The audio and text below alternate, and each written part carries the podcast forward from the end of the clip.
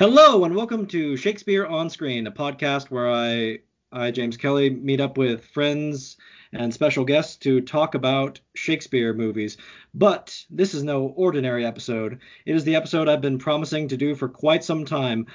But my guests refused to only come on to just talk about Romeo plus Juliet, so we had to balance it out and bring on the classic Franco Zeffirelli's 1968 Romeo and Juliet. So we're doing both. We're doing Baz Luhrmann's Romeo plus Juliet, starring Leonardo DiCaprio and Claire Danes, and the Franco Zeffirelli's Romeo and Juliet, starring Olivia Hussey and uh, Leonard Whiting.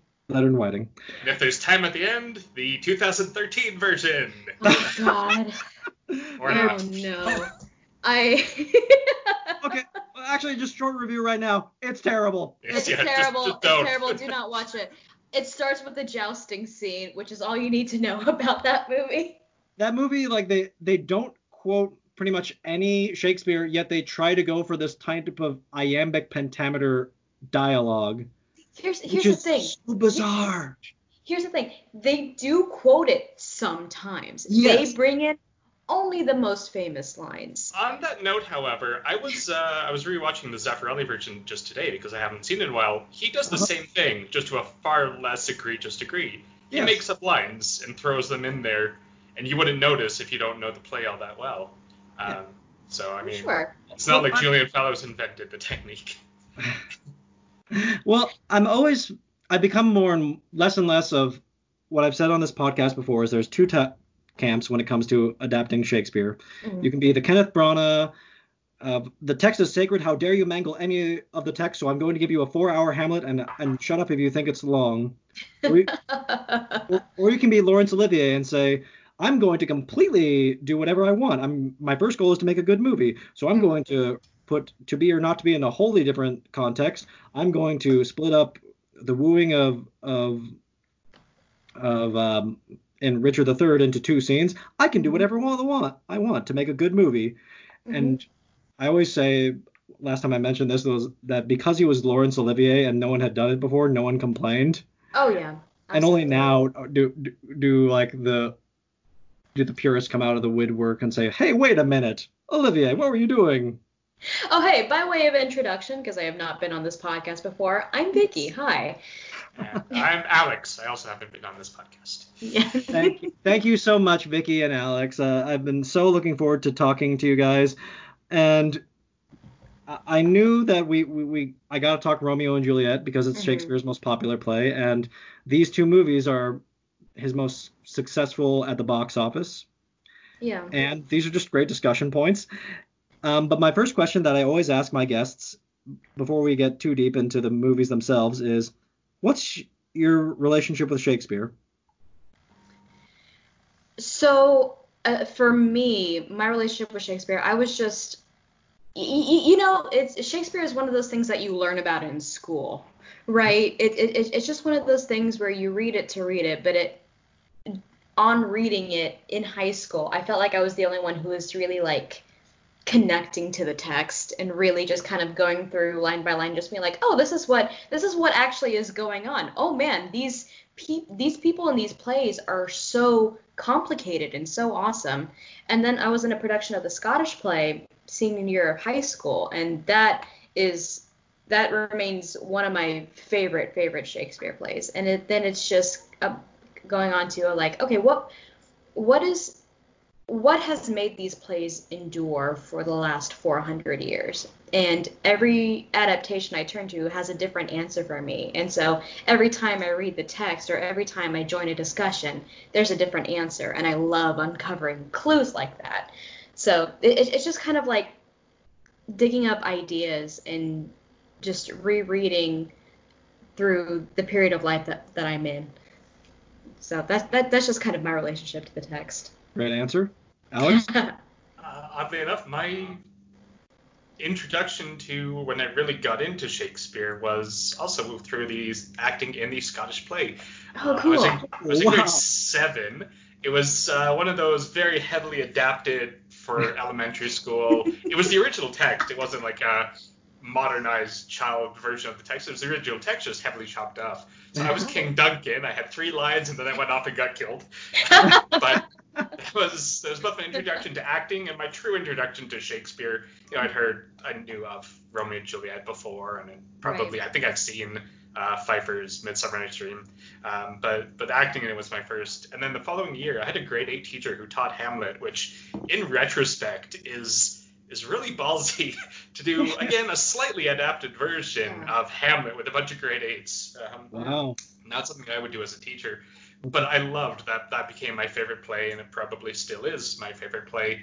Uh, and so I went through high school, and I, I actually really liked Shakespeare, but it was very standard as far as you know. You read the play, you try and understand it, talk about characters, themes, plot, blah blah blah. It wasn't until uh, first year university I actually I met very briefly and then stalked and then attended a lecture by uh, Stephen Greenblatt, who is one of the most probably currently living, one of the most preeminent Shakespeare scholars. And what was amazing about that lecture was it was the first time I he he took the text and his lecture um, it's actually in one of his books now. Uh, it's uh, all about uh, beauty marks in Shakespeare. So he he just uh, it was the first time I had heard someone take like a thing like beauty marks and apply it throughout all of Shakespeare's works. It was like here's every time in Shakespeare that beauty marks appears, and just the way he connected a bunch of the plays, uh, it really made it it made Shakespeare's world a lot bigger than just each play in isolation. Ah. And so that that really started uh, yeah started a huge love affair with Shakespeare that continues to this day. Fantastic. That's really neat. That's great. And we all met uh, via our remote rep- repertory Shakespeare group that we're a part of. Mm-hmm. And uh, we've had fun going through these characters, and these two have been in phenomenal performances in it. And uh, I overact and make a fool of myself each time. That's not true most of the that's time. that's not true. You play a magnificent villain. Thank you. Um, so let's just dive into it. So, um, and actually, because I, I love doing this, I always kind of be, when, when I bring people on, if we're when when we normally are doing one one production or film, we I, I try to avoid comparison game, but we can do nothing but comparison game this time around. Oh no, I, I I think this is explicitly a comparison, uh, a comparison podcast between the Yes. two movies. It Um, is, and, and I think the reason for that um, is because there's only so much you could say about the Zeffirelli one. It is it is great in, in so many ways. I can nitpick a bunch of things, and I probably sure. will, but but I don't think a Zeffirelli Romeo and Juliet podcast would be all that interesting. It's like it's great. If you haven't seen it, go see it. Yeah, like Yeah. like like like well, like, there's like really things truly. I'd like to say about what, what, what, why I like it, but I actually I, I agree with Yeah. you because, and we're gonna.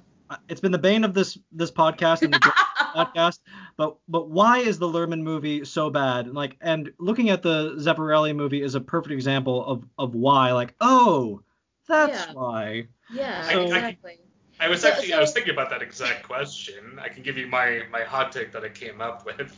So Okay. I so so fun ahead. fact. So so fun fact. I have not read Romeo and Juliet, nor have I ah. studied it in school mm-hmm. before doing so for the Discord. I, I, I I did not study it in school. I didn't read it. I didn't watch any kind of adaptation. Did you never even saw the Hey Arnold episode? I did see the Hey Arnold episode. Okay. I saw that was like, my introduction to I, Romeo I, and Juliet. I, I know. I saw the Hey Arnold episode and I saw the Proud Family episode. Oh, that's yeah. that that those are the Oh, episodes that I saw. Uh, But then of course, like without actually reading the text or seeing any straightforward adaptations, that's basically what you, what you know about Romeo and Juliet, right? You mm-hmm. you you know that there's a scene in the crypt where he drinks poison and she stabs herself. Like mm. basically that's what you know.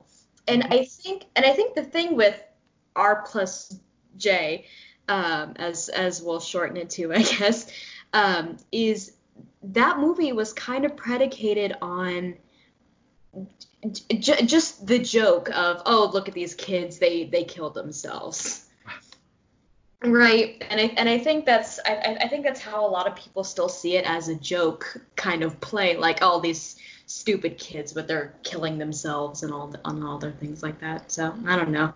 That that's that's that's kind of my my thinking. But Alex, you were actually going on with a point. well, so for me, I will I will come out and say it. I do not despise Romeo plus Juliet. I think that there's a lot of things that work. First of all, it gave the world love fool, and that's just an objective positive into the world.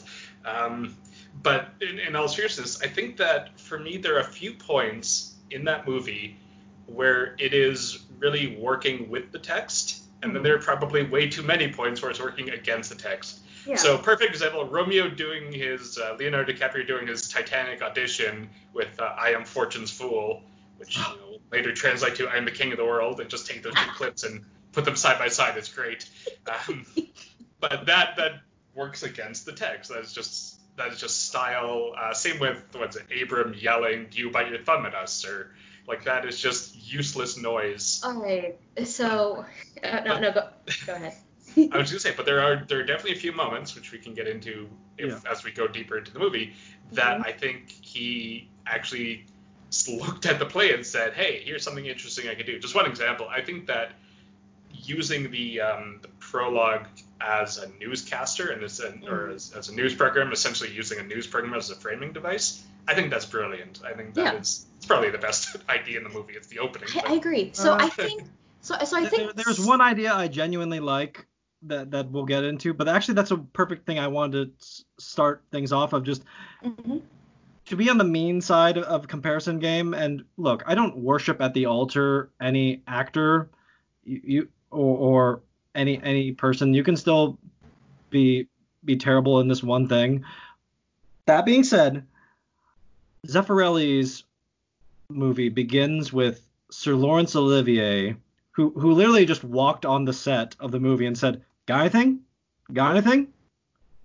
Like and he's like uh and Zeffirelli's like uh sorry we kind of cast it all. Would you like to be the the, the prologue? Yes.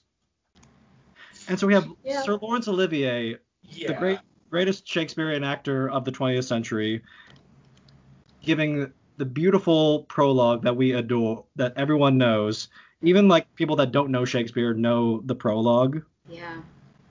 the broad strokes at least.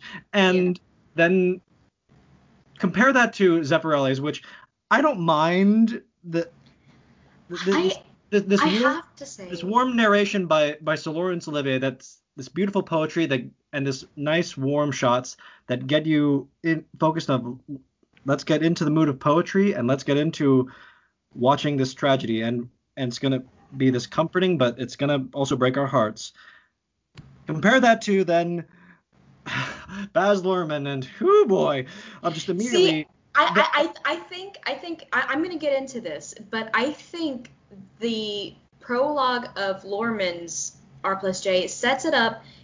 It sets up the exact same mood. Well, not the exact same mood, but it sets up the mood in the exact same way. Except while while Laurence Olivier's prologue sets you up for the poetry, Luhrmann's yeah, Luhrmann sets you up for the tragedy and the violence. But Right. not only that, it's it's I- the it's the common it's how common or how mundane it is. Like you turn on the news any day, and Right. you know right now you, you're in the states. You turn the news, there's protests going on. This is like don't get me wrong, I love Olivier. It's great, but it's and it's great that we have that. You know, it's it's this little Mhm. gem that now forever exists in the world, but. It doesn't make any statement beyond what the text is, and um, that's Well, on the one hand I'm see- perfectly fine see, with that. the Luhrmann thing. at least is making a statement there. Well, well, see, here's the thing. The thesis, the thesis statements of these two movies are different, Yeah. and and that's what the prologue of each. That's what that's what each different prologue is setting it up for. The thesis statement of Zeffirelli's is tragedy in love. Mhm. Luhrmann's is violence will tear everything apart, and Okay, I can see that. Well, well, okay, but I, I, I wanted to say that because the opening it for for Zeffirelli's uh, uh, for Luhrmann's is right after we get that that like I don't mind the, the newscaster prologue thing, but then you get basically a trailer for the movie, I agree.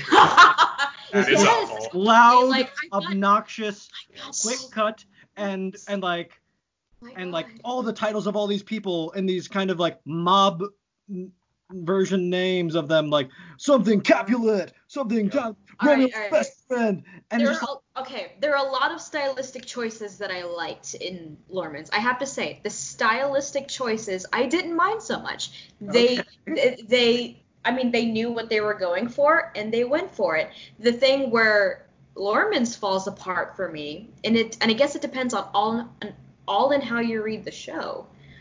But like the thing where Luhrmann's falls apart for me, the chemistry is not there. It's a bunch of guys saying lines. Okay. And You if we're, uh, if we're making compare, Yeah, if, if we're if we're making comparisons, like Zeffirelli's, they're speaking the they're speaking like they're actually and actually. not only that, but the opening scene, and again, what I noticed most while rewatching this today is Zeffirelli really makes use of crowds. Like if someone was like, you could be Oh, an extra in any movie, one of my first choices would be uh, Romeo Zeffirelli's Romeo and Juliet because that looks like fun. They have that, so that much whole to do. Scene, yeah.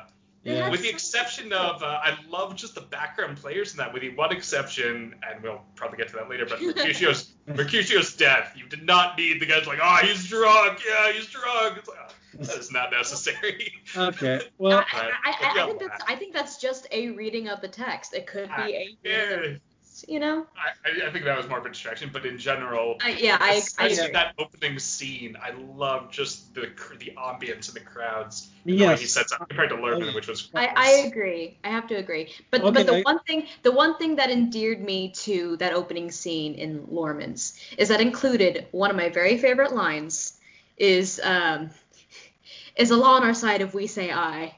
No, then I do not bite my thumb at you. Yeah. I, I, I do appreciate that they included that that line because that that that is one oh, of- but the way they do it is just like, and it's said by people who can't really read Shakespeare, and it's so Oh no, uh, uh, Yeah. that, that, that, that, that, that's why I said it wasn't. That that's why my thing list does not extend to the actors. It just extends to that one line. Okay, and Vicky, I'm I'm glad you like the style, and I, I mean I looked at Rotten Tomatoes, it's still a 70% audience score, Oh, so. I'm in the minority. But, Uh, I, I, I I mean. I mean, there's going to be some differences, but I think ultimately we're simpatico in that Zephyr and, and that Zeffirelli's yeah, wins out, and I've and Yeah. there's very specific reasons that I have why style can only go so far. so you know? but but but I want to talk about this because the style right there, uh, like it, it's perplexing to me, and Mhm. I'll be honest, like Baz Luhrmann, like from from the movies that, that I've seen him, like the only time like where the style seemed to work for me was Great Gatsby. Moulin Rouge works, and I'll defend that movie. I, I, I could I could not I could not sit through Moulin Rouge. Well, I that's, could. that's for another day. yeah, Yeah, that's for another um, you're right. Great Gatsby so- did work, yeah. Yeah. But, So, but, I think but I think s- what- go ahead. But when th- this movie opens and like I'm looking at, at like all these like these titles and like the like da da da Capulet where they're trying to make them both I'm not sure it's like it's either they're mob people or they're business tycoons. It's something between the two or All of the above, actually. and, and yes and, and then What's but the difference, yeah, honestly? and okay, I don't mind actually like in the gang sense, but Mm-hmm. I mean one th- there was a better version of this gang interpretation. It was called West Side Story. That's true. That, Yeah. I mean, I mean, I Also, mean, Richard III did it better as well. I can't remember who directed it. Yeah, but Ian McKellen, Richard III was. Ah, Marcus. yes. Well, well, no, I, I'm not. I'm not averse to modernizing Shakespeare. Like through seeing some some other pro- adaptations, I don't mind modernizing Shakespeare. This is just like the egregious example of of Luhrmann's f- movie to me is the egregious of why modernizing Shakespeare can really backfire. In certain so ways, many yeah. ways. I, I And- agree. and so, yeah. but but but the opening scene and in what I do love about Zeffirelli's is it opens up and it's just this slow, intentional escalation where these mm-hmm. people just are are are, are being petty and and slowly th- this like comedic insults becomes violence. And as we're gonna talk later on, the death of of Mercutio is phenomenally directed because it's when the violence suddenly goes from fun and kind of like innocuous to suddenly serious. That's why I don't like the background players, but yes, I agree. Uh, oh, oh, sure, but, but yeah. but then okay, so I'm looking at the at, at Luhrmann's movie and I'm I'm seeing to myself like it, it feels like Luhrmann watched Reservoir Dogs and said, I want to do that for Shakespeare. I want to I, I have to Reservoir agree. Dogs So, be with with Shakespeare, and then I, I'm like, okay, Romeo and Juliet is the one you want to do that so he so here's my thesis statement as to why as to why Luhrmann's does not work. Here Okay. and, and here it is. Luhrmann's disregarded relationships, which are the core idea of the show. The relationship between Romeo and Juliet, the, re- the relationship between Romeo and his friends, Juliet and the nurse, Juliet and her family. He disregarded all of that for stylized, glorified violence by making the violence look so cool and like so stylized. He the, the thesis statement of the movie is is essentially violence period. Like Yeah. that's it.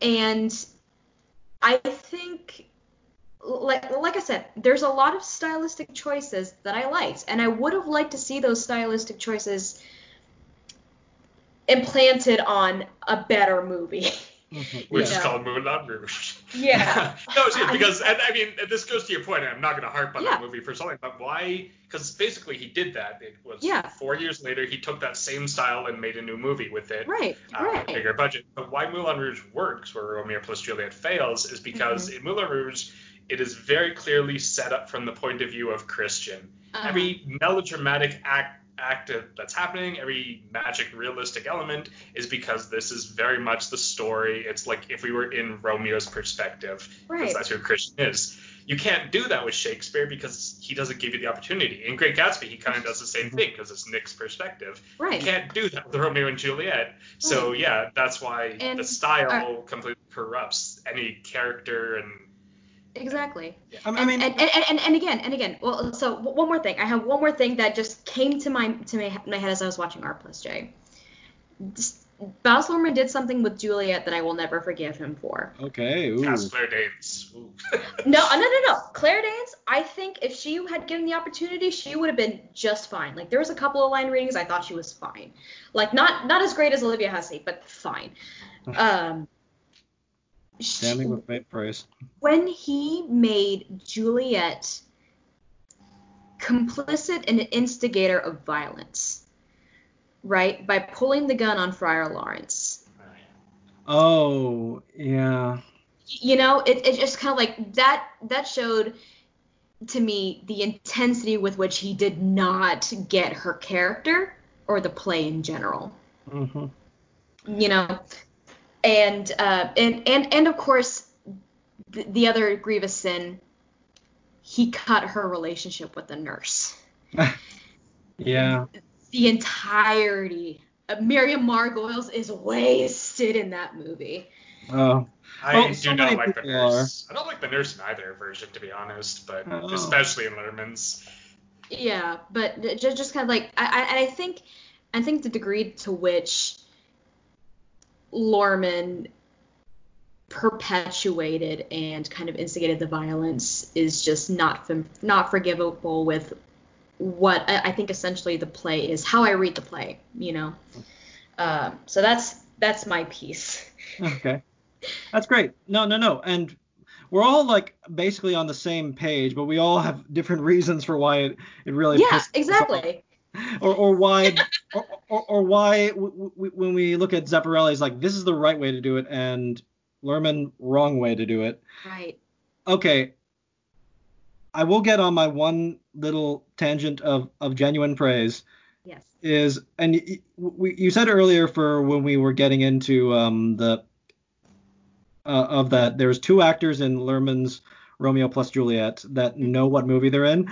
I'll say maybe a little bit a third, uh, and uh, I'm gonna try to find her name, but the but oh my goodness gracious, and like unironically, this is a great performance. mm-hmm.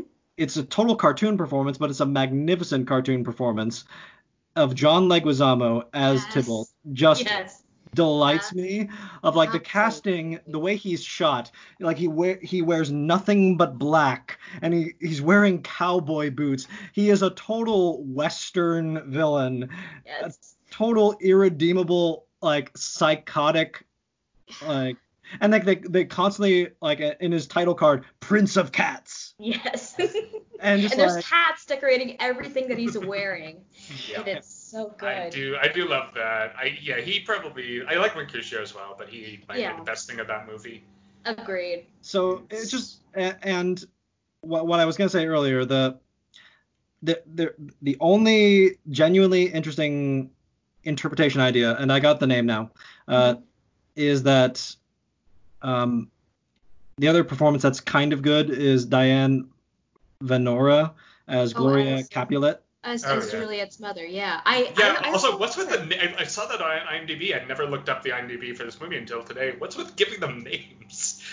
Um, and I, I forgot that that was in the movie as well. I mean, j- just just modernizing, you know. Uh, uh, I, I think, um, but but but also what kind of struck me is the remarkable similarities between the way that some she- the, the way that some scenes were shot as well. Um, like and, and it was it was um, you mentioning Lady Capulet that kind of brought this to mind. Uh-huh. Um, there, there, are, there are a couple of things. One, just the vain primping session as Lady Capulet begins to talk to Juliet about Paris.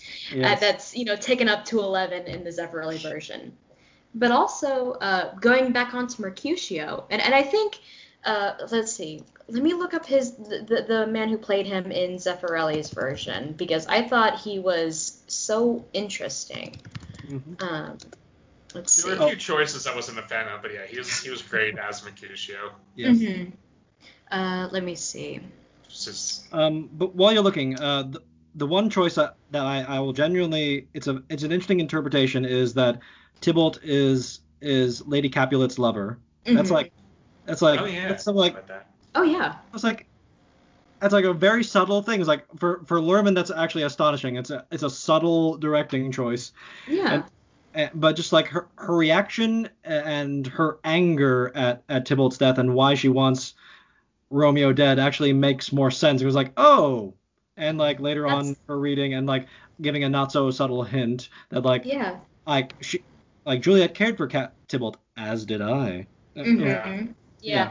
And and of- and of course there was that earlier hint of marital strife between Lord and Lady Capulet, of course. Yeah. Um. Oh, so let me see. John McEnery. I hope I'm pronouncing that right. John Mc McEnery as Mercutio. Um. So there, are, so there are a couple things, and I kind of want to get into the character of Mercutio because in Right. the reading that in the readings that I've done, he, his character is, is kind of the most confusing to me. Um, He's It's- Mercury. he's mercurial, thank you. there's there's deep Shakespeare. So Yeah.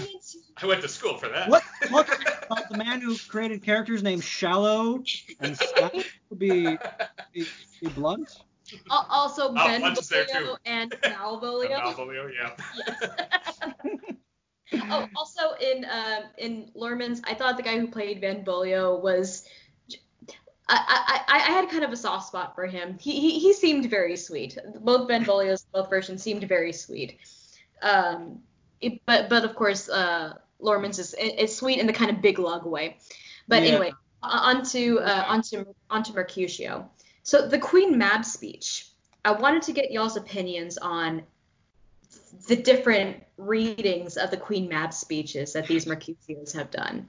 Okay, so Har- what what you said earlier off camera, which I do pretty much agree, is um, Harold Perrineau's um, performance as Mercutio. He he in Luhrmann's Romeo is is is right there with with Leguizamo's Tybalt as one of the few redeeming things, and unfortunately he's not in it for the whole movie. And what, what, when they when uh when Leguizamo and Perrineau die, the movie dies with them. and so yes, and so the like Perrineau, like and this is actually a legitimate inter- interesting idea for for interpretations, is that Perrineau's Mercutio is kind of more of this genuine like fun-loving guy that just is like down to just have a good time and is just just kind of like encouraging Romeo to just party, just just party mm-hmm. and and the Queen Mab speech in And Luhrmann being Luhrmann is like, it's acid. It's It is. It's like, a drug trip, which actually works really well. Yeah, I, I, I I agree. I don't. I would I, give the point to far as- Luhrmann for the Queen Mab speeches. I yeah, do not like what happened with readings Mercutio. it's it's not a bad reading of of a visit from Queen Mab is a visit from the Yeah. fairy gods and mm-hmm. capital trip. You know. Yeah. So if we look at those, so you take the Queen Mab in the you know, the original text, and my view for the longest time in Queen Mab is it's it's partly a throwaway speech. Uh, Yeah. You have this party scene to set up, people have to get in place. So you have the three other actors, Benvolio, Romeo, and Mercutio, front, uh, you know, they have them downstage, filling time while they set up for the party. So that's part of the, why the Queen Mab speech is there. Also, you look at also Romeo's pre-apothecary speech in Act Five. The audience really ate up those fantastical imagery, and lyricism, and poetry. That's also partially why it's there. It serves no function in the plot. It serves no function for Mercutio as a character. It's kind of like uh, Jaques and All the World's a Stage. It has nothing to do with the character. It's just a speech that is given to this character. So Luhrmann actually said, "How do we tie it into Mercutio? Drug trip, perfect." Zeffirelli is like, "Let's have Mercutio have an emotional breakdown halfway through it, and then Well, you know." well, I feel that that though like helps to establish what their interpretation of Mercutio is. Is that Mhm. Mercutio even more than like this is kind of like one of the bolder interpretation choices is more than Tybalt. Mer- Mercutio is the hothead in in Zeffirelli's movie, in that he basically instigates the fight and Yeah. drags it on when when Tybalt kind of wants it to end later on. And the, the Queen Mab kind of establishes that he he can really just get himself up in a frenzy and Mhm. just get so so passionate. That's fair. Yeah. And and I think if, if there isn't a purpose to the Queen Queen Mab speech, it's it's that because Mercutio has just spent so many lines describing how kind of weird and kind of irrelevant dreams are, it it makes the Romeo's dream, which he alluded to, suddenly is much more powerful because it's much more grave, but it's easier also to dismiss. But it's like Mhm. I dreamed of my death, Yeah. and well, what was It's a- also interesting I, f- I found about the Queen Mab speeches is they start, I mean, they start lighthearted, right? And then they slowly, slowly descend into madness and graveness. And actually, Zeffirelli's and Luhrmann's Mercutios react the exact same way after their speeches. After saying, This is she, they kind of stop wherever they are. They run off from the group, they kind of stop. Mm-hmm. They're lost in their heads. It's always Romeo who approaches them, touches their shoulder, and Mercutio always, in both versions, reacts violently to being touched. Yeah. And, and, and- yeah, and I noticed this in, in both versions. Although in Uh, Zeffirelli's, it just becomes it goes from that to violent to more tender, and then they what, almost kiss. yeah. You know, there's that. Yeah. Oh, oh yeah, of course. But you know, it's it's always that initial first reaction, um, and and I think what it what it does very nicely, it, it sets up Mercutio as a not well man. Yes. He is not well in both versions. Uh, Yeah, Z- Z- Zeffirelli suffering mental problems, and Mercutio implied drug and addiction problems. hmm I do Uh, like that they brought that out of the character because I don't think you get Yeah. that just by reading the play. And again, I mean, you can, you Mhm. can definitely read into. I do like your interpretation of Queen Mab. You know, you could read it as a parallel to the play. It starts very lighthearted and it gets very serious at the end. Right. Sure, but I, I you know, can't say that's the intent behind it. I'll stick with my Right. theory of no, it's just there for being there. well, so I do like that. I do like that both directors actually used it to their advantage because it is Yeah. a great speech. You know, Yeah. It, it, it, it really is, and it's it's endured for a reason. I I mean, not just being part of Romeo and Juliet, but it's endured as a famous speech for a reason, and it's beautiful. Yeah. The well, sometimes you got to do that. I mean, I understand completely. And uh, when when I was discussing Kurzel's Macbeth, I did ask uh, the guests, did did that movie make the fatal flaw or, or or fatal mistake in not having double bubble, toil and trouble, cauldron boil, cauldron bubble? It's not in a Macbeth movie. hmm Like what? How could you? But but you gotta. Yeah. Um, and they didn't. But Mm. and I forgave it for that movie. You, you got to make choices, and um, Yeah. and so I think that's a a little bit of a segue into let's start talking about the lovers and the main performances. Okay. So yeah, Yeah. okay. Let, Go let ahead, me James. first say off the bat that in in all sincerity, Leonardo DiCaprio is one of my favorite working actors. Hmm. Um, and I adore so many movies he's done with Martin Scorsese and with Quentin Tarantino.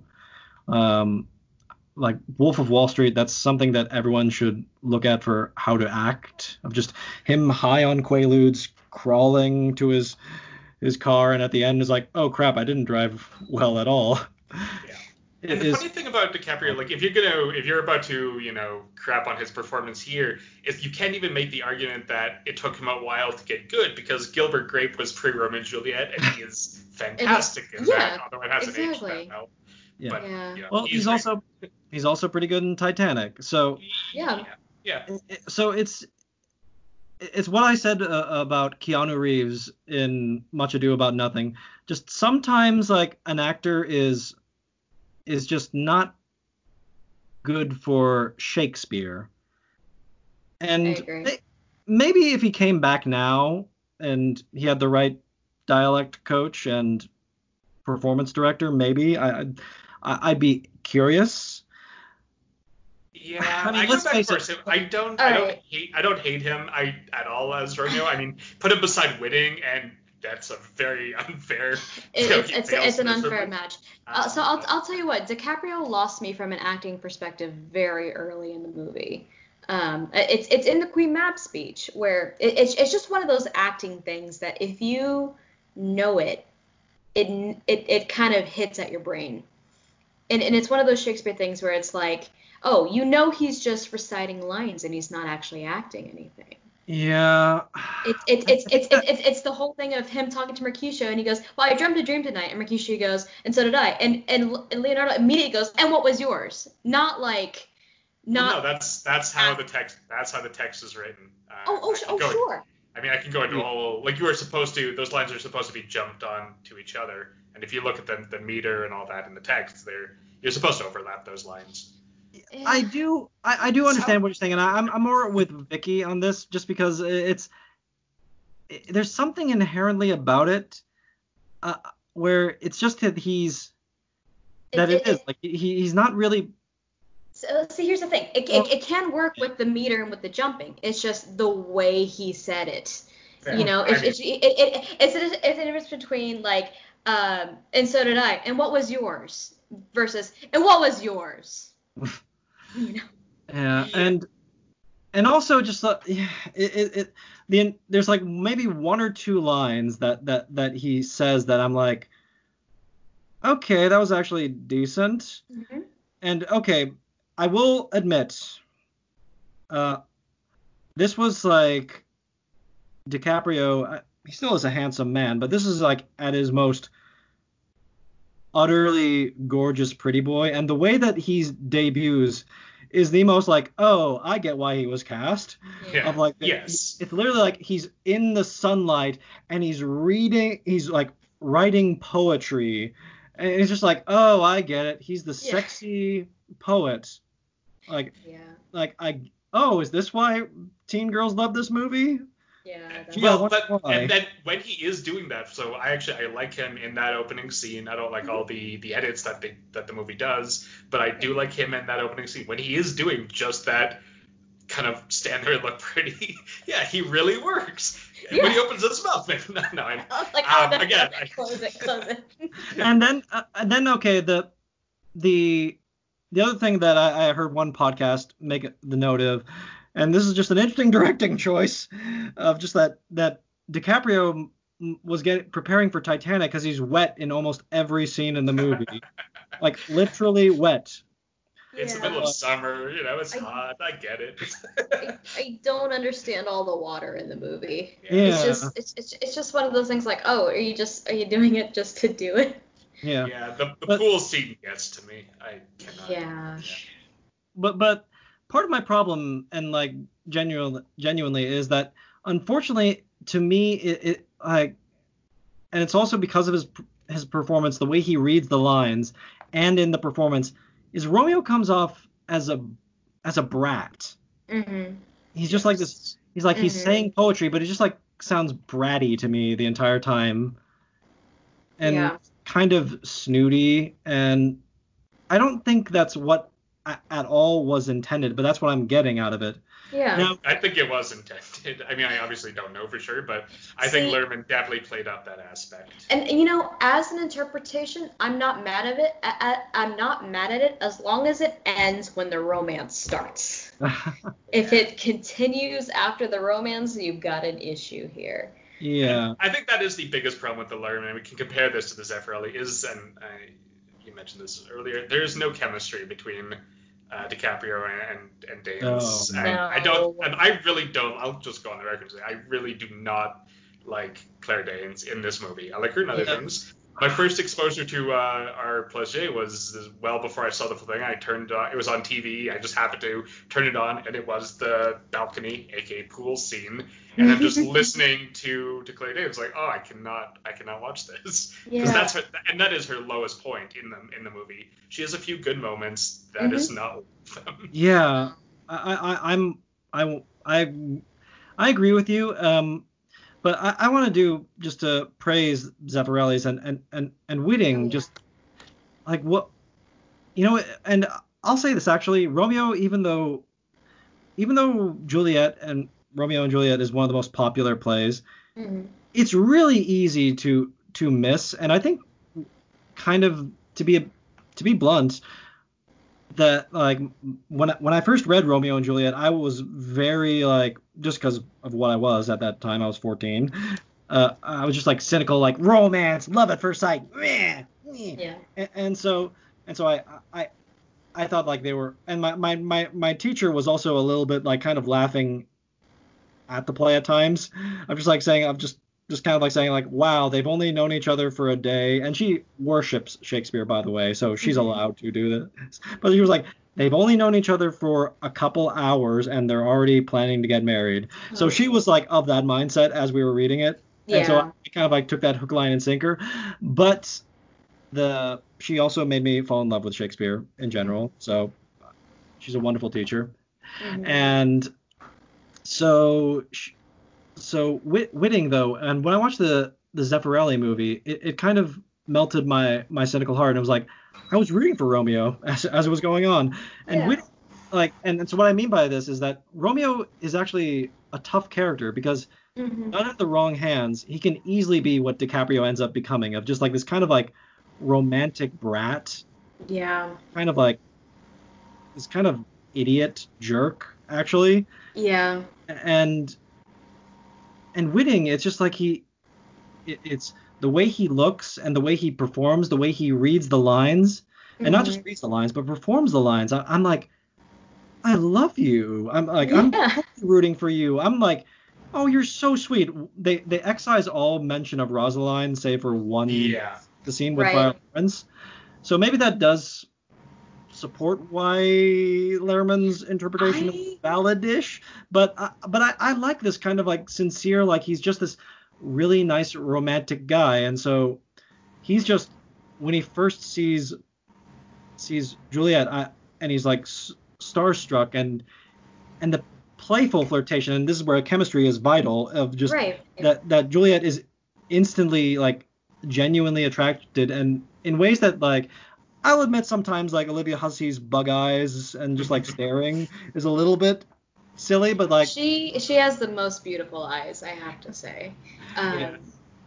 but, Uh, but I, on that point though, just to continue with this, that scene, the way that Zeffirelli, and again, amazing use of background players in the party, Mhm. yes, the way that he love drags it out, that has to be Yeah. probably the longest adaptation of that party scene yes, ever, and I and think is and I think fantastic. that is why that though that that love works versus uh, Luhrmann's because it's literally just in in Zeffirelli's for instance they they lock eyes they're they're looking for each other in the party right versus Yeah. uh well no Zeffirelli's yeah, did I say Zeffirelli's? Yeah, uh, it's Zeffirelli's. They're looking Yeah. for each other in the party. They're dragging it out. Versus Luhrmann's is like they see each other and just like oh then like two minutes later they're making out. Well, well, well There, there's there's no playfulness. Uh, Like there there's no. yeah. th- Actually, that's a great that, that's a great observation, and maybe that's part of it. mhm. And also, okay, and then it, it's part of Claire Danes' flat delivery. And okay, now that's a, Enigmatic Claire Danes all over again. Cla- Claire Danes grew, grew into a great actress, and her performance in Stage Beauty alone is where she's reading Shakespeare dialogue as she plays the first Eng- English Shakespearean actress. That's the whole point of the movie is Mhm. Restoration era when they started bringing actor actresses into plays, and like she plays the first English actress. Claire Danes is great in that movie Mhm. and she does a fine job when she's reading those Shakespeare lines. Although it's also in in the universe she's at first bad, but then she becomes good. Right. So Claire Danes is a great actress. She wasn't at the time that that, that No. I, I haven't seen anything. I don't know what else she did in the era. I only know more modern, by which I mean like late 2000s, early 2010s Claire Danes stuff. So I have nothing to compare to like I do with Leo. But yeah, no, in that whether she just wasn't a good actress at the time or horribly Bad. wrong for that part, I don't. Or or bad direction maybe. or better, also possible. be- because basically when when you see Romeo and and Juliet give their their famous soliloquy of a, a playful uh, of of like may I kiss this hand? No, no, no, hands are for The, the the famous sonnet, right? Yes. And and the way that Hussey and Whitling uh, Whiting, sorry, not Whitling, Wh- Whiting, Winning or whining. Uh, how how they play it off, where where she where where Hussey Hussey's Juliet does it perfectly, where she's just like she's into it, but at the same time she's like trying to She, it, but she's into it, but push she's away. shy. Yeah. She is very coy about it. Yeah. Yeah. Yeah. she, she, yeah, just like woo me harder, and like he's like ooh ooh ooh, and then eventually she she totally gets into it, and then I love the reading of oh you sinned, you you gave me your sin, like oh well I gladly take it take it back, and that and that was and that's so adorable and that's so genuinely romantic and so Yeah. sweet, and then to compare it to basically just Claire Danes, it's it's kind of like they say to a couple words and I don't even realize what they're saying. It's just they're in an elevator and she's like hi, and then they just start making out. Yeah. It's pretty much Yeah. No, that's that. that, that that's how it that's how it felt. It's just it goes from talk to make out so fast. And then more time is spent on them running away from her mother than on Yeah. actually building a relationship. Um, which again goes back to my point of Luhrmann disposed of relationships for violence. Yeah. And if You you, know? accept that, that's Mm. all you have to do. You just have to It's, accept that this look, isn't it's, it's really okay. Romeo and It's okay. Like like like shh, this is Romeo. This is what the play's about. Shh, shh, shh, shh. shh. But no, it's not. It I is know. not. Yeah, I know, I know, I know. Well, I I mean, know. You you have to care about You like have the violence. about- o- o- the violence and tragedy only works if you have if you care about the people. And we'll, we'll And- get to eventually the ending, which I could uh, maybe that. I'm mostly like forgiving of this movie until the ending. Uh, Yeah, me Like too. Luhrmann, Luhrmann, I'm just like kind of story. mostly like apathetic of like, yeah, this is bad, but like it's not like the like like Okay. nails on a chalkboard bad Well, until. well, you know what? Let's get into the end. Let's get into the ending because there's Well, no, I, I want to talk a little bit though. Earlier, you, you touched on like the violence and glorification of violence. that, that- that's kind of But- what I but- was going to weave it into the ending.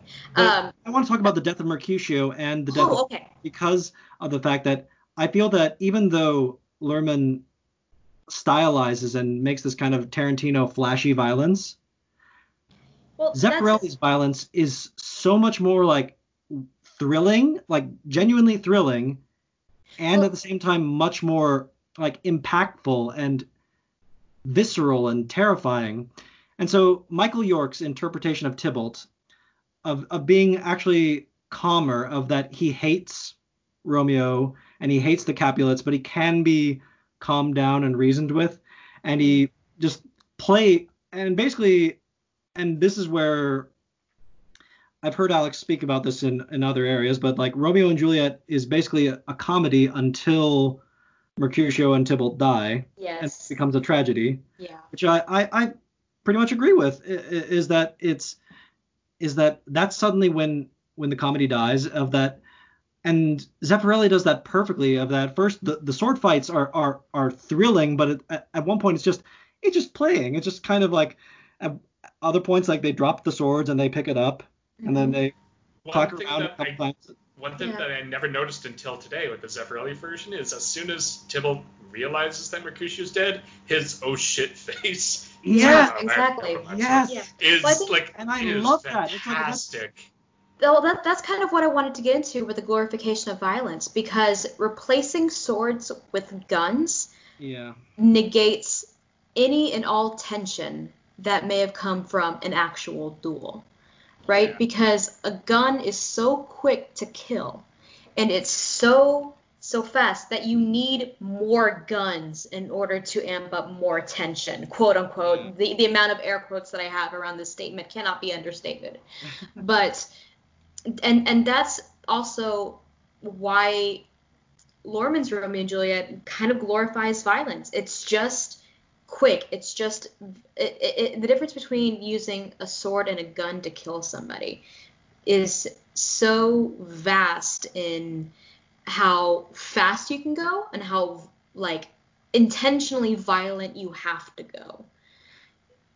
and okay, I'm I'm gonna say it, but also though, and I agree with you, but at the same time, uh, and, and agreeing with you of just the, the visceral quality of just when when, when Romeo sees uh, one just a play on your both your houses, it doesn't have to be screamed out and, and a storm echoes to to accompany. I, I agree, but I also don't like Zeffirelli's version. And then I touched on this before. That's what really falls apart for me is between Mercutio being stabbed and his dying, and it's mainly just that stair sequence like when Mhm. when Benvolio, Benvolio's getting him up the stairs, it's like uh, uh, uh, it's just it drags on, and then he looks at the crowd and says, "A plague on both your houses" to the crowd. It's like, who are you talking to? I don't, I don't know. Are you talking to the people who are taunting you?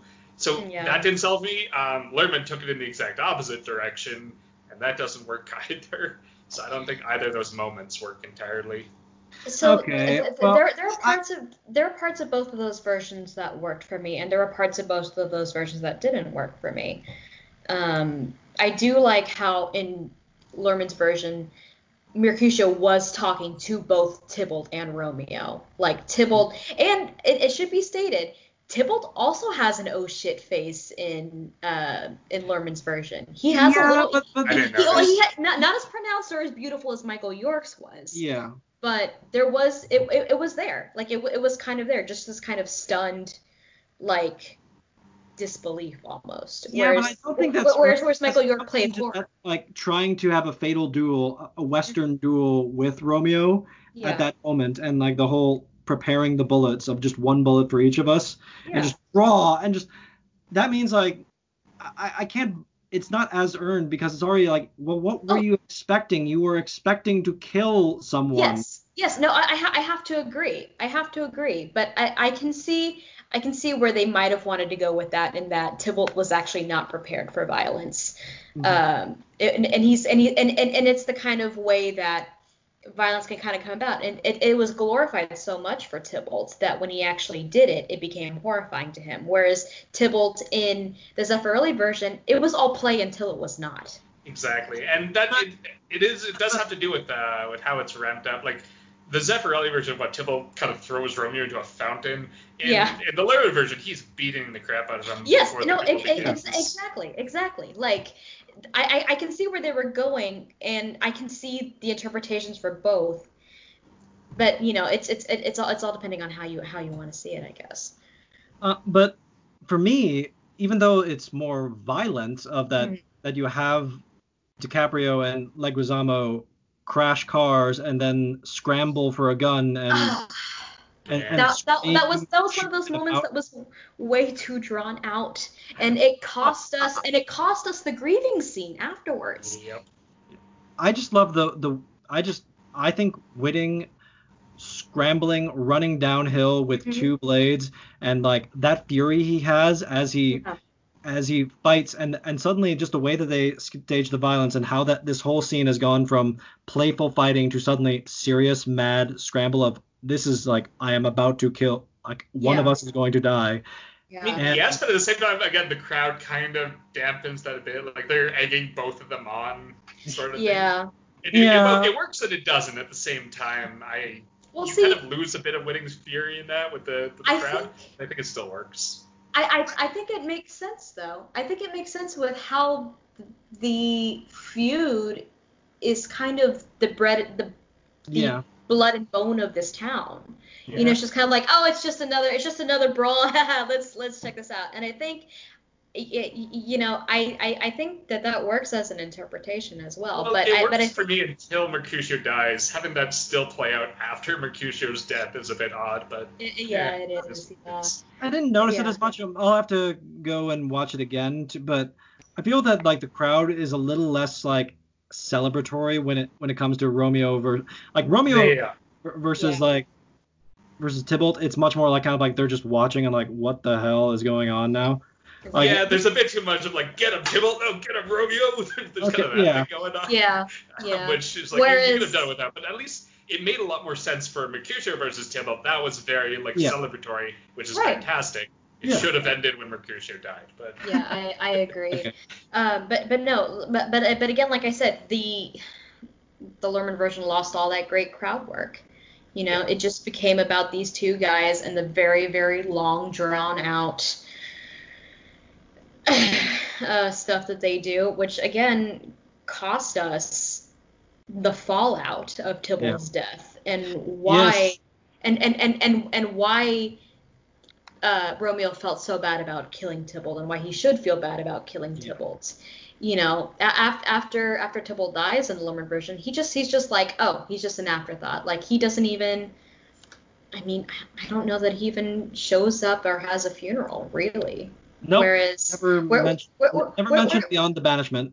yeah, yeah. Where, whereas in the crypt in the Zeffirelli version, Romeo actually goes to him and he like apologizes Yes. uh, to his to his corpse, and it, it's just one of the many reasons why Luhrmann's version fails is the loss of relationships of and interpersonal. oh my gosh, that that that that church and altar and and again, I'm I'm sorry, like it, it's it's a stylistic difference that I don't necessarily love, and I'm It sorry. was- it was like it was- so much like uh, of that. He's right there with um uh, maybe uh Joel Schumacher of just I want everything to be gorgeous and so like there's so many candles in that church and neon crosses i'm just like okay Yeah. i get it Yeah. you want it to be realistic but buddy it's it's, it's it's all style, no substance. I Yeah. was I was forgiving of that. I was forgiving of the style though. I actually, I mean, yes, it was gaudy, but I'll also defend it because it was very much in line with the movie.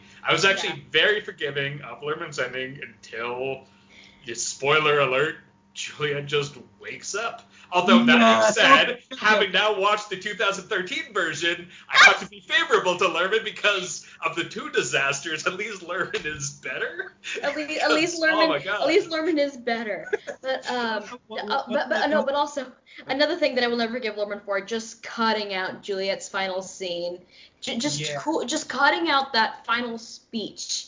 Oh and yeah and just like Yeah. and, and and then also here here's also where the switching Well, nice okay, guns to, be, to be a bit mean I, I just want to say this first it was like wow thank goodness romeo brought that gun in so juliet can shoot her with herself Yeah. with it's pretty much like the, why does he have a gun like he has poison like, yeah I mean, I guess like and that added tension, and you talk about the theme is violence of just mm-hmm. like that that Romeo is actually being chased as he's back in in Verona. right Yeah. right But- I Uh, do like that. If they were gonna cut Paris out, and like he's cut out of both versions, um, yeah, Yeah. I do kind of like that. They added a bit of like in, in Zeffirelli's Romeo is just like they also cut the apothecary out, didn't they? In Zeffirelli's Yeah. Romeo's They just like yeah. I'm going back to I'm going back to Juliet. Boom, he's in the tomb. Uh, Right. Luhrmann at least gave like a bit of a reaction to Romeo's re-entry. It was something. Yeah. So that's E- exactly I, I I thought I thought that was great I thought that as well as the apothecary scene was w- w- I, I thought those were welcome additions yeah, okay, that's and I, I, I mean, I mean, we, we, we, we can discuss we can discuss the in the additions and subtractions of the text later.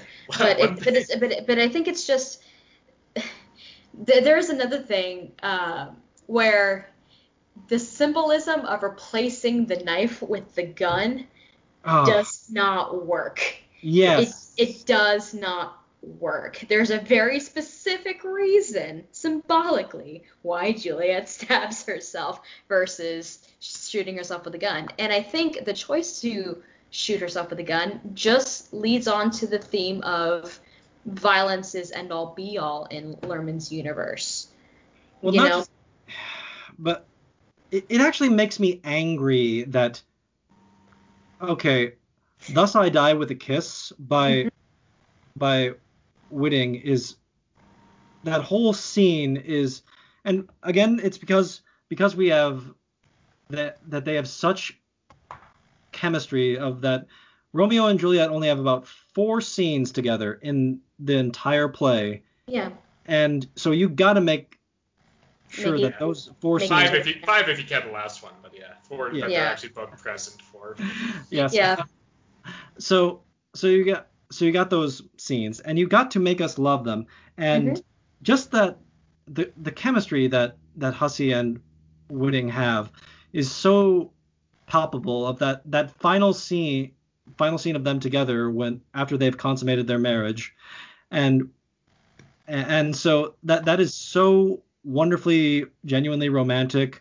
It's it's fan servicey yes but it's it's also uh, that that since sincere that that Romeo just gets so caught up and is like I will stay here I will stay here and so Julia kind of like realizes oh actually you're serious okay no no no sweetheart no no no no Yeah. Yeah. whereas She, like if, her, yeah, her emotion, like her, you just see it in her face. They're Yeah. joking, they're laughing, and then it's that you, you hear the bird, and she just has that turn, and that's that's one of her best moments, Olivia Yeah. Hussey's best Yeah. moments. Agreed. Well, well I also just adore I I mean Hussey's performance just the the passion She can't she gets. cry. I hate her crying, and then that, that and her no also doesn't work. Like at the, in the when basically she's being told she has to marry Paris, like no, it's like Uh. goblin. Uh, both both Romeo and Juliet in Zeffirelli's version just cry like They don't pull it off. they, they, Well, hey. they, they don't pull it off, but it's, It's a very hard. I'm not, I, teenage I'll- cry. I can't. I can't do it either. is it better not- than than than like the than the I am fortune You're- No, no, you're right. The King of the World thing also doesn't work. And- Yeah, I and- agree. But but Ro- but DiCaprio can cry at least, and he does that. Mhm. Claire Danes b- screaming like the one Yeah. time like she has emotions and screams. Although I will give her this much, I- I think that she even though she comes off flat, she I think she's going for an interpretation, Mhm. which is that Juliet's more cerebral of the two, Yeah. and that Yeah. she's more like contemplative of the situation, Mhm. whereas like Juliet and Romeo and the Zeffirelli are, are more just like caught up in the passion. So like a couple of times it dawns on them, but but that's part of it. Is like they're so just enraptured, and I think that that's more to the point of of wherefore art thou Romeo? Because it's just like I oh why what, mm, and just star-crossed lovers the fate. See, yeah, yeah. So I, I so going back to Claire Danes, I actually liked her reading of just that one line, "Wherefore art thou Romeo?" You know, um, it just because it, it, it's it's just it's just the whole thing of like why why are you Romeo? Like why It's- why aren't you some other guy? Yeah. Uh, ver- That's- you versus just have to you just have to put the emphasis on the, the Romeo and you're fine. it, yeah, I did exactly. see, I saw a production like this was an amateur production where Juliet's on her balcony doing like the hand over the eyes looking Wherefore for art thou Romeo. Romeo? Where are you, Romeo? Nope, nope. no, not that's not what it means. That's not what it means. but sorry, just to, to jump back to the the crypt scene and, Yes, and I will so- say record, yeah. Let's get into it. uh, Romeo's well, just first for the Zeffirelli version, Romeo's death speech is one of my favorite death speeches in Shakespeare. I like to put Mhm. Antony's from Antony and Cleopatra above it. Just I love that thing. But Oh, yeah, Romeo's, in terms good. of poetry, Romeo's death speech is amazing. I'm Mhm. excited for that one for uh, upcoming performance. But uh, and yeah, he he sells that. And I think Zeffirelli cut exactly what he needed to cut. and kept exactly what he needed to keep from that speech. Um, but but Whiting sells that so well, and everything about that moment until the friar ruins it. But I'll talk about that later. But Well, it is and- so good. one of the things I noticed is like there's a bit of black comedy in that, in in in tragic, Yes. just this cruel irony of that of that he's so tormented of why do you look so good still? Why has death not decayed you? And just and it just hurts him and it's like oh no no no and i get yes i i i i, I somewhat understand Luhrmann of just like that the temptation of that oh oh oh she, it's so close like you're you're so close to waking up but the point of that scene is that thy lips are warm that i just missed you Yeah.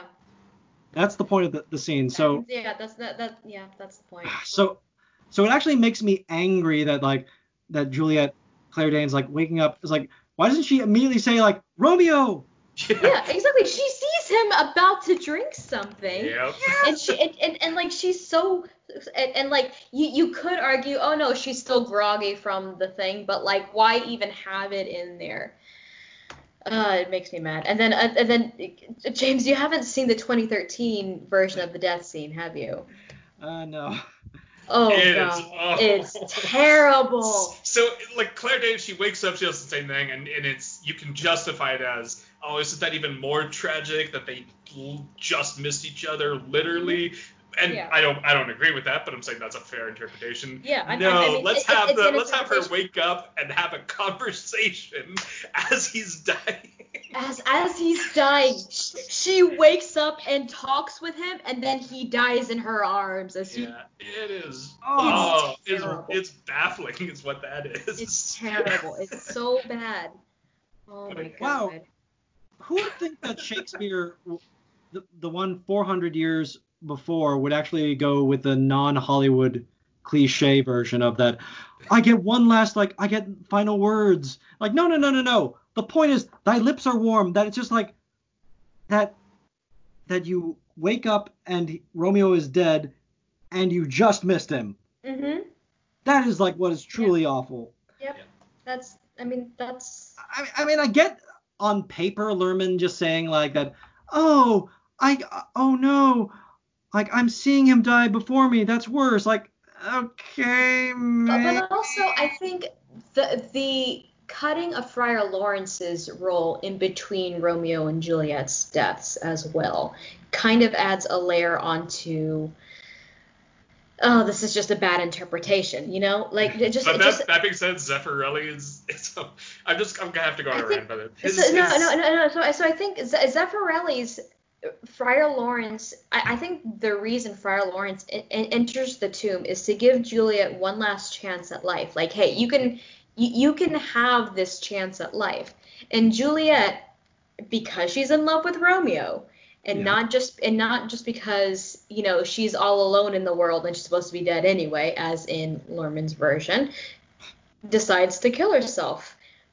Uh, just you know, uh, with Friar Lawrence there, she actually makes the choice to stay with him, Yeah. whereas she she makes a cerebral choice. Whereas you can argue in Luhrmann's version, she's still running on emotion, and so she immediately Yeah. kills herself. Well, I Which mean, and that. It's- I buy that more because here's the thing, it's, it's one of the parts of the and that this is not to criticize Shakespeare, but there's that thing in the in the original text. So um, Friar Lawrence comes, discovers my whole plan's gone to crap.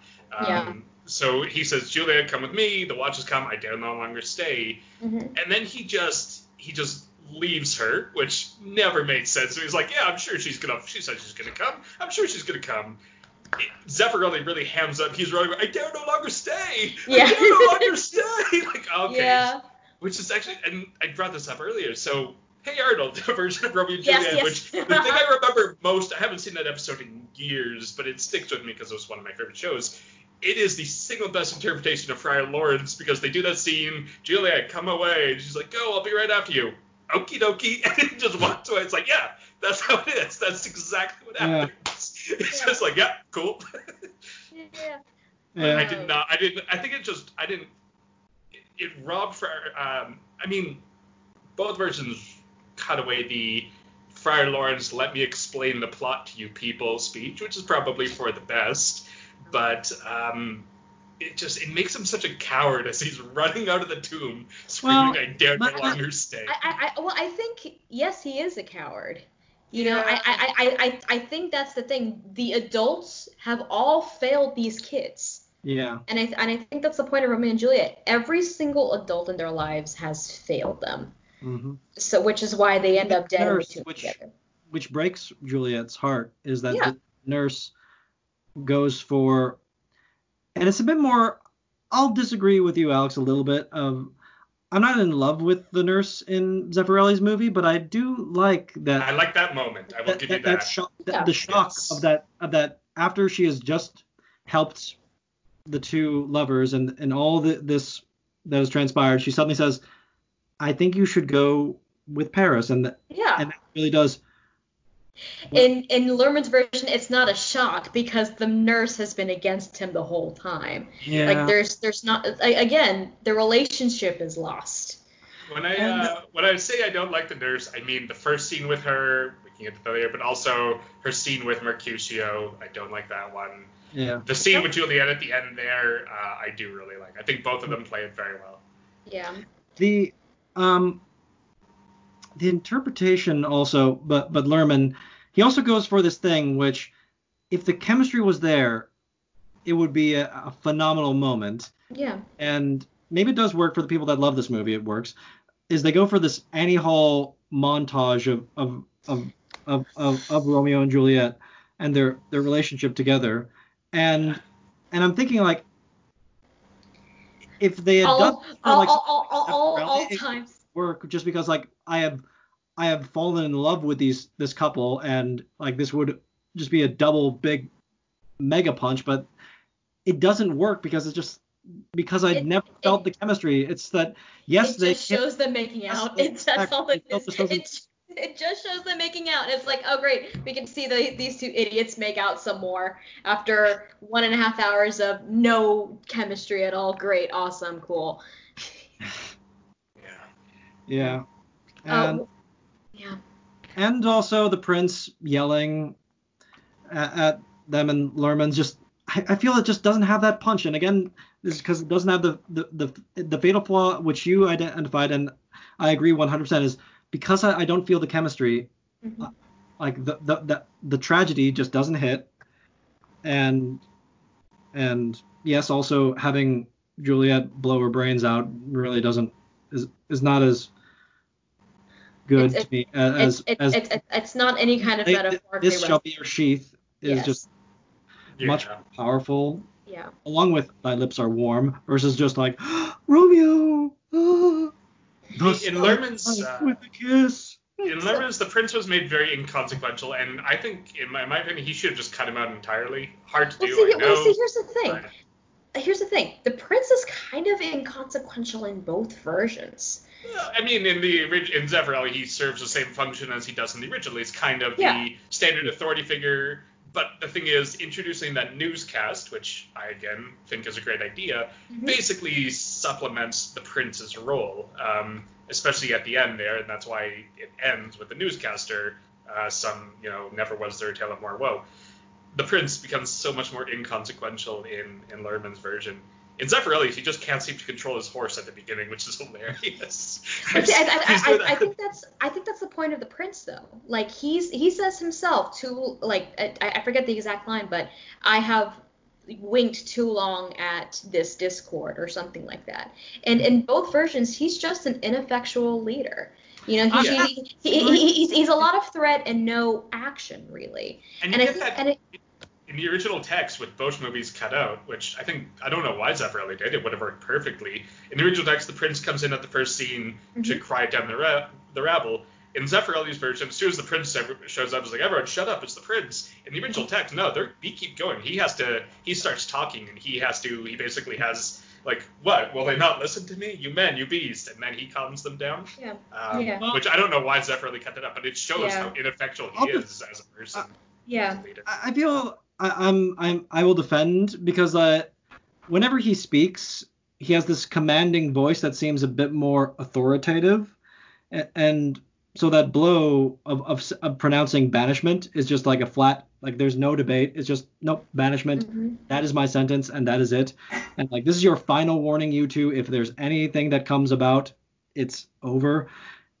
And and finally just that that the power also of just all are punished. Mhm.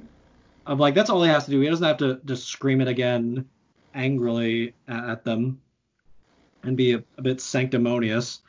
And I I, thi- I I feel that the Luhrmann's version like even though is just more on the ineffectual side if just like he's just kind of there Yeah. kind of yells his lines that's kind of it. Th- th- There, there's one thing missing from the prince in both versions that I think would have made any kind of line made a little bit of sense. Is any mention of Mercutio and Paris being kinsmen of his? yeah like it's i- a any just a shot of them standing together would serve it fine. A mention of it because And that's why Romeo does it in the original text. Romeo's the, the by the way, this character is related to the prince. Yeah, because that's The only way exactly. we know. Exactly. That's- but, but like my fiance brought up a good point, which is, oh, you know, Mercutio and uh, the chief prince are uh, kinsmen because they're both black. That's how you know. um, but no, I, I- think I think there could have been a great like empathetic moment where like, no, we've all lost somebody, and that's also something that was Mhm. Lost any kind of any kind of thing. But it also pr- paints Mercutio in an interesting light in the Zeffirelli version, where oh he's he's a relative of the prince, oh he's just a rich boy who's used to getting his way, and that's Yeah. why he harasses anybody and everybody he comes across. Yeah, and it is it's one of those unspoken even in the original text. They don't really draw on that that he is this complete. I mean, they all they're all wealthy. Like Romeo, Yeah. Juliet's extremely wealthy. Montagues Oh, are sure. extremely wealthy, but the Yeah. uh, Mercutio in particular is just this carefree. You know, he he just has zero responsibility in the world. Yeah, There. Exactly. And both versions play that up decently. yeah Mhm. Uh, one thing I didn't remember, and, and I misspoke earlier this week when we were talking about it, um, I both like and don't like that. So they cut from uh, Romeo killing Tybalt straight to Juliet finding out uh, Yeah. that, that Romeo, which is good because those scenes are basically supposed to happen in tandem. Yes, Yeah. the nurse has to get back to report. So I do like that cut, and then they cut back to 3.1 with the prince and all that. Uh, they get rid of the Obad, uh, Juliet's uh, speech opening that scene, which Olivia Hussey would have done great with that. So it's a disservice to her, but Yeah, but but it but it makes sense as far as a it makes sense goes. as cuts. But I forgot, I completely forgot that they cut back and forth between the two. Yeah. It was an interesting choice. Yeah. Well, I think it, it, it, it sets up the grief and the tragedy of the following scene with the prince really well. You know, just the kind just the kind of oh, this is where the Capulets stand on Romeo now, and here's mm-hmm. Juliet being conflicted, and here's Yes. her mother mm-hmm. baying for his blood. which they don't really put in like th- that's one of the omissions that really Yeah. is so fatal is that they they just emphasize the idea that they just emphasize the idea that it's that it's just a that it's just I don't want to marry Paris.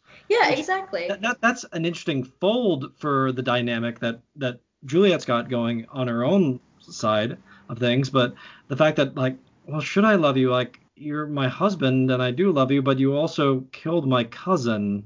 Right. So And, and and that's and that's I think that's just another way that Luhrmann takes Juliet's choices away from her.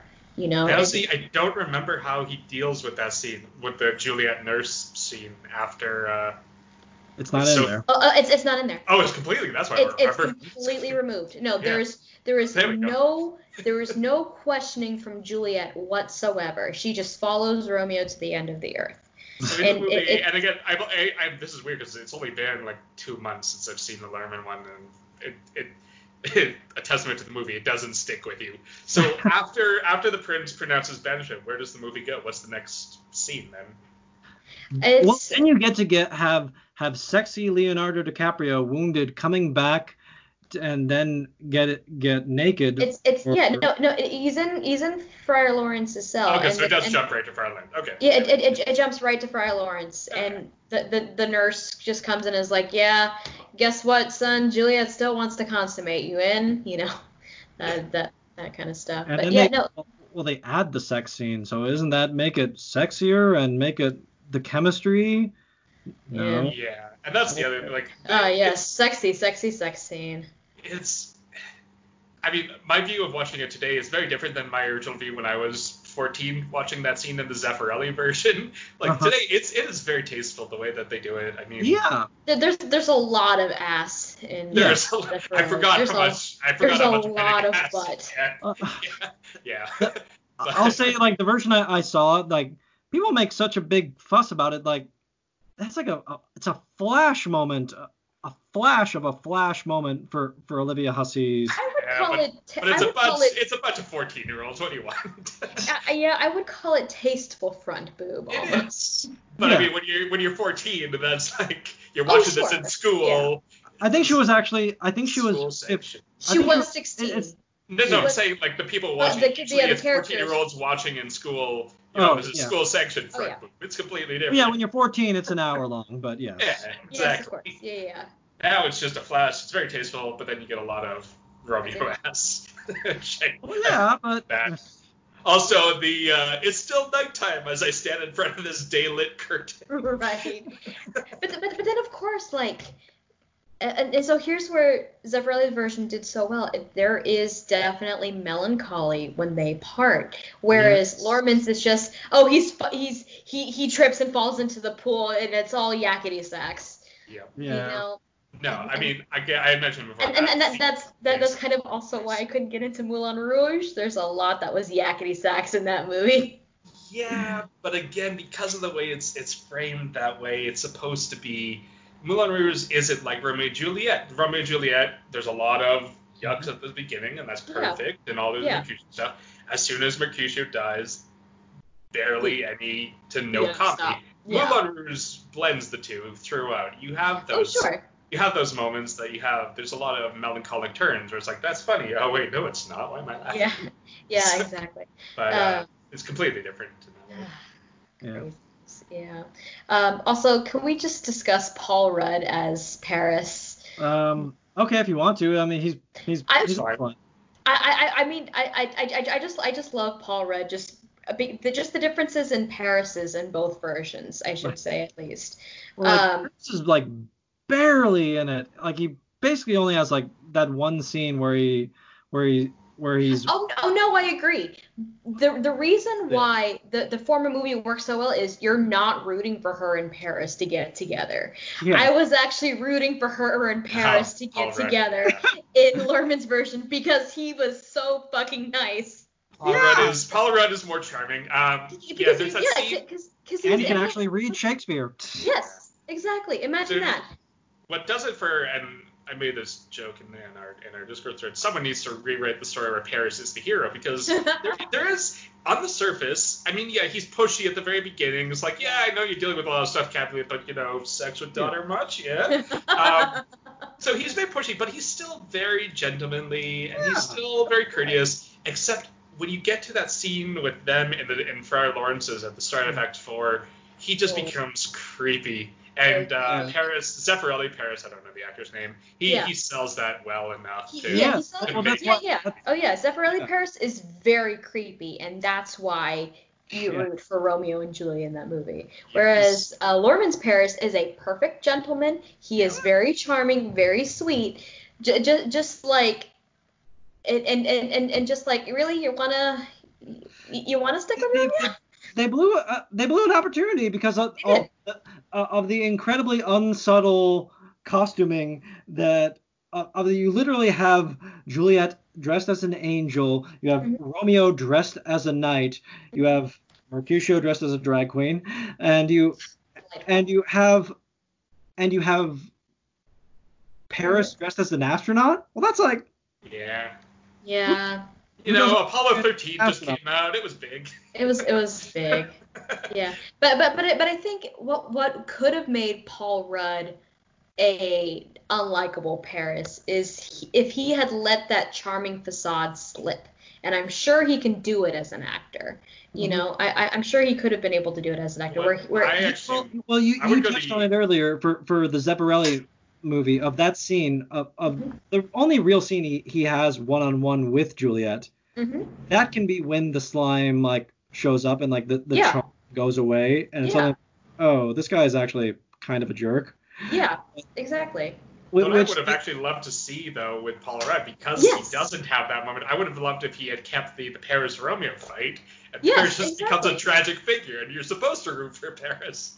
That would have Or- been really interesting. Or e- or even if Paris was the one that uh, Romeo held hostage on his way to the tomb, actually would've- yes that yes. would have been just fine too. yeah. Like that that that that, that I, like there are so many people wasted in Luhrmann's Romeo and Juliet movie. yes so this has been a wonderful wonderful conversation i think we've covered just about everything we can I screamed Uh, a lot. that's, that's how it goes. yeah you know we weren't as we weren't as like spiteful or we were fair and we Yeah. and we, we sung the praises of Zeffirelli as we expected yes. and we took to task him but we had valid points for why ultimately one movie is superior to the other hmm I think. All, um, all about love, not violence. so any closing thoughts? Um maybe uh, actually a, a fun thematic question I'd like to ask both of you just because it's just eluded me but why do you think it is that this is Shakespeare's most popular play? And why is it that this is like box office gold? Why? It's extremely uh, it's extremely compact. Um, you, people talk about you know Shakespeare being universal. Uh, this is as distilled universality as you get. You know, Hamlet is a really big play, but one, it's super long. Two, there's a couple different plots going, and then you have to deal with the whole existential element of it. Macbeth, which is I probably a second most popular play if we're Mhm. taking Romeo and Juliet as, as first. Yeah, Macbeth is also extremely popular, but it's also very dark. Romeo and Mhm. Juliet has comedy, it has love, it has a very compact, digestible story, and I'll, I'll defend the play, like not you know regardless of film adaptations as a play. I rank it pretty high up if I was ever forced to rank my my Shakespeare you know preferences. I've never actually done it, but it would get high up there. Uh, I think that it works on so many levels, from the language to the characters to the story structure, um, and and it's it's very it is an extremely well crafted piece of work that, that I think deserves to be as uh, profitable today as it probably was then. I think uh, I think Alex put it perfectly. The show is very compact. It's all about it's all about the main storyline, and and I think what really really has made it stand the test of time is the multitude of readings that can come out of it. Where with uh, where with Macbeth, you really just have the characters' decisions to go along with, and you and it's very very clearly spelled out why the characters think that the way that they do.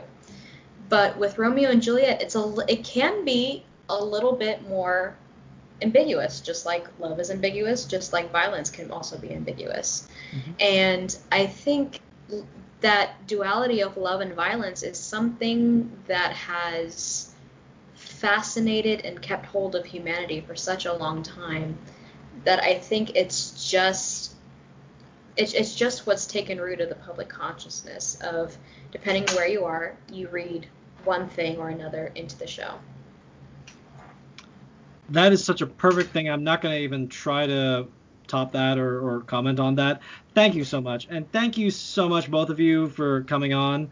And Thanks for having us. Thanks for having us. I'd love to have both of you or you you alone for another one. So just come at me with whatever you want. Thank you so much. I don't know what we'll talk about next time, but we'll fi- figure out something. See you then. Bye bye. Well, Oop.